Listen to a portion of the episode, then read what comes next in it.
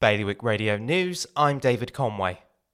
Jersey is pushing back in the final steps in its COVID reconnection plan again, with the government revealing predictions for more than 500 cases and up to 15 people in hospital in the coming days. The final legally enforceable COVID restrictions drinking at the bar, dancing in nightclubs, and having more than 20 people gathered in a home or garden will remain until at least the 15th of July, with the Chief Minister saying it will allow them time to vaccinate more islanders. Money is being raised to replace several benches smashed to pieces during a screening of the England vs Germany match at the KGV Community Centre in Guernsey.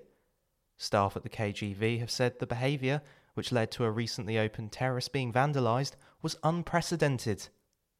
A historic range board painted by Russian and Ukrainian soldiers during Jersey's occupation has sold for more than double its estimated value at auction. A buyer from Jersey paid £1,000 for the range board, which gives a view of St Catherine's breakwater during the war, well over the estimated value of £300 to £400. The chair of Guernsey's Civil Contingencies Authority has sought to reassure the public about the relaxation of borders. In a letter, Deputy Peter Ferbrache urged islanders to trust the CCA and celebrate renewed freedoms. More on those stories at bailiwickexpress.com. Today's weather, mist and fog. Top temperature 22. Bailiwick Radio News.